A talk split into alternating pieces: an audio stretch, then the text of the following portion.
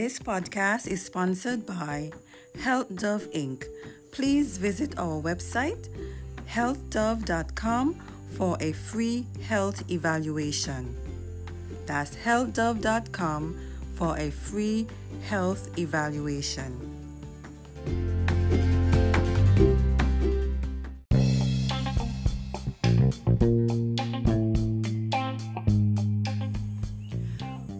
Welcome to Healthy Focus with Dr. Ronda Herbert. The information presented is for educational use only and not intended to diagnose or treat any medical conditions. Please visit your healthcare provider.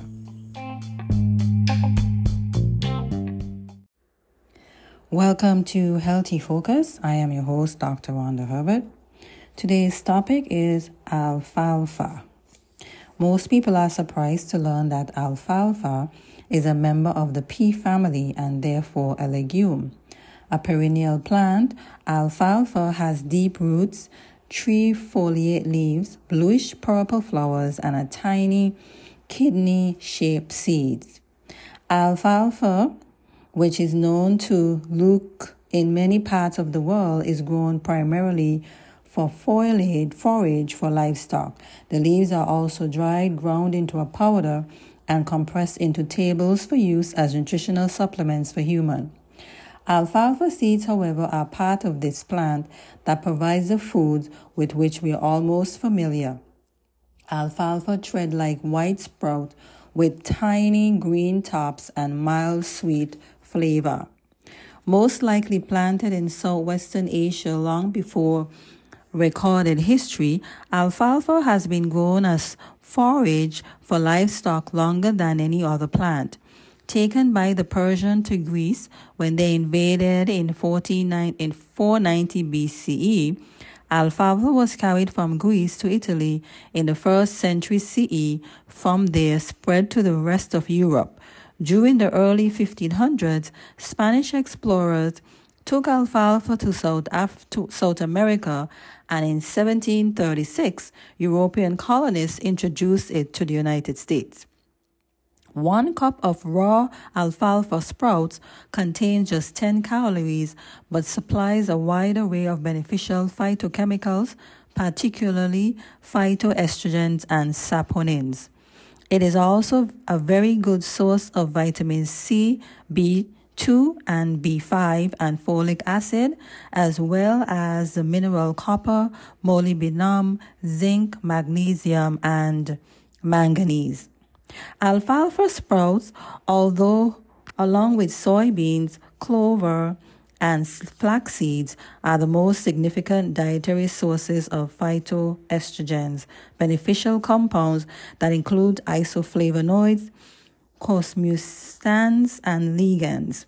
A member a number of studies in humans, animals, and cell culture systems suggest that dietary phytoestrogens play an important role in the prevention of menopausal symptoms, osteoporosis, cancer, and heart disease.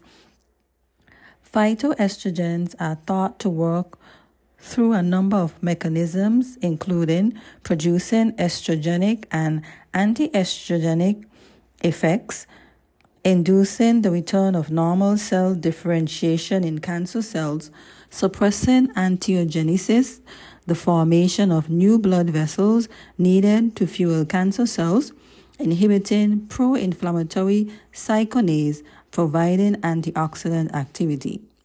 Because phytoestrogens have much lower estrogenetic activity than human estrogen, but do bind to human estrogen receptors, they can help normalize the effects of estrogen in the body.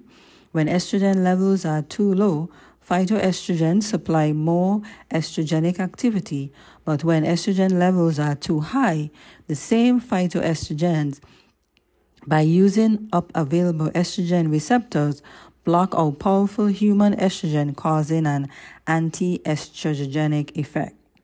Estrogenic activity is implicated in the majority of breast cancers, and research now suggests that thyroid cancer may also be an estrogen dependent disease. A recent population based case control study looked at the effects of eating phy- phytoestrogen rich foods on thyroid cancer incidence. This study of more than 16,000 women in San Francisco Bay Area revealed that those who frequently ate alpha sprouts and soy foods had a much as 65% lower risk of thyroid cancer regardless of whether they are Caucasian, Asian, or pre or post menopausal. In addition to phytoestrogen, alfalfa sprouts are rich in other class of beneficial phytochemicals called saponins in animal studies, saponins have been shown to lower diet induced LDL, which is a bad cholesterol, accumulation in the liver without diminishing circulating levels of beneficial HDL cholesterol, thus exerting a protective effect against cardiovascular disease. But alfalfa's beneficial effects on cholesterol cannot all be attributed to its saponin, since its recent study, when researchers removed the saponins, alfalfa still reduced cholesterol accumulation in the liver. Obviously, alfalfa contains other active components with potentially significant cardiovascular benefits. The saponins found in alfalfa have also been shown to boost immune functions by increasing the activity of natural killer cells, including T lymphocytes and, and interferon Alfalfa sprouts also contain L-carnitine, an amino acid analog that recent studies suggest that may be natural agent effective against leukemia and cancers of the pancreas and colon. L-carnitine may also offer promise in treatment of nearsightedness.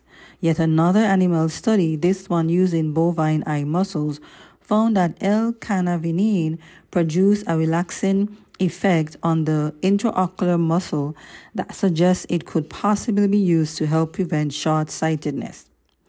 When compared to a number of antioxidant rich vegetables, alfalfa sprouts rank among the leaders of the pack.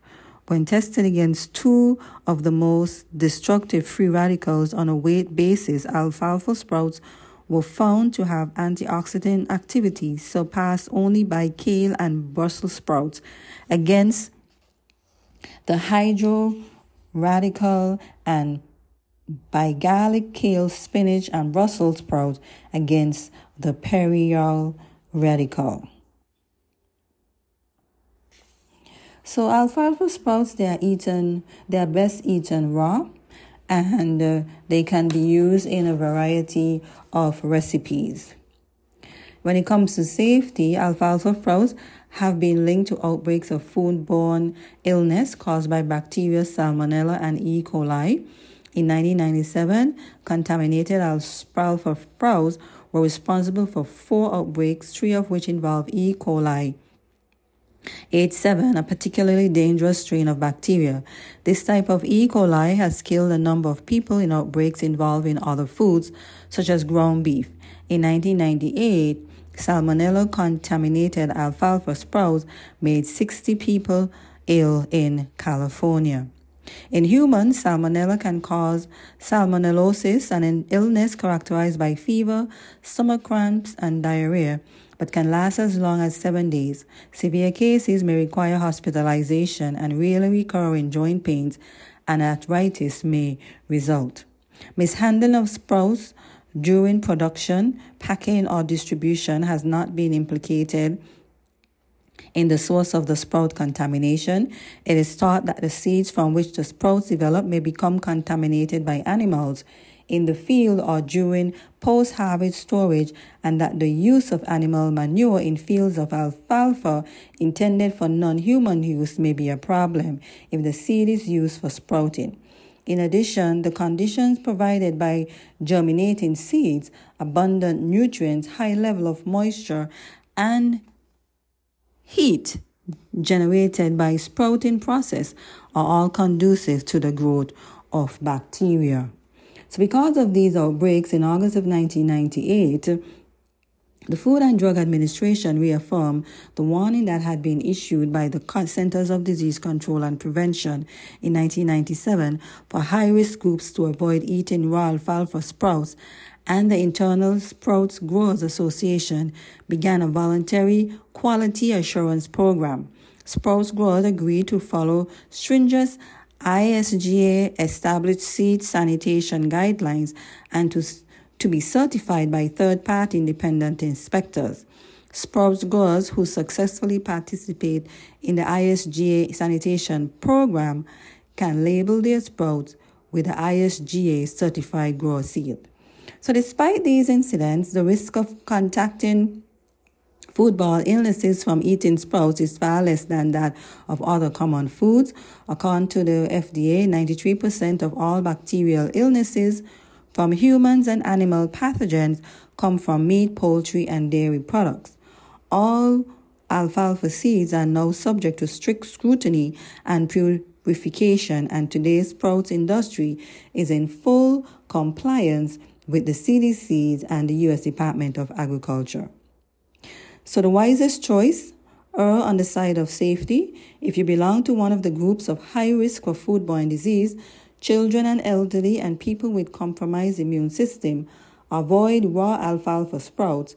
And if you are healthy, adult, you can follow these tips. Buy only sprouts kept at refrigerated temperature and certified with ISGA grower seal. Check the sell by date printed on the container and choose crisp looking sprout with the bud attached. Avoid musty smelling dark and slimy looking sprouts. Keep the sprouts refrigerated. Before and after handling of any raw food, wash your hands thoroughly with warm water, running water and soap for at least 20 seconds. And rinse sprouts thoroughly with water before use. Rinsing can help remove surface dirt and do not use soap or detergents on your sprouts. Individuals who have had or who are at risk for systemic lupus erythematosus SLE might also wish to avoid or limit consumption of alfalfa sprouts. Alfalfa sprouts contain a non-protein amino acid constituent called L-carnitine that, while protective against prostate and colon cancer, can induce SLE, at least in monkeys. Test tube studies have also shown that the carnitine produces effects in human white blood cells that might reduce or worsen the SLE. This information was taken from the Encyclopedia of Healing Foods and it is for educational use only and not intended to treat or diagnose any health condition. So please consult with your health care provider. This is Dr. Ronda Herbert and I'll see you again on another episode of Healthy Focus.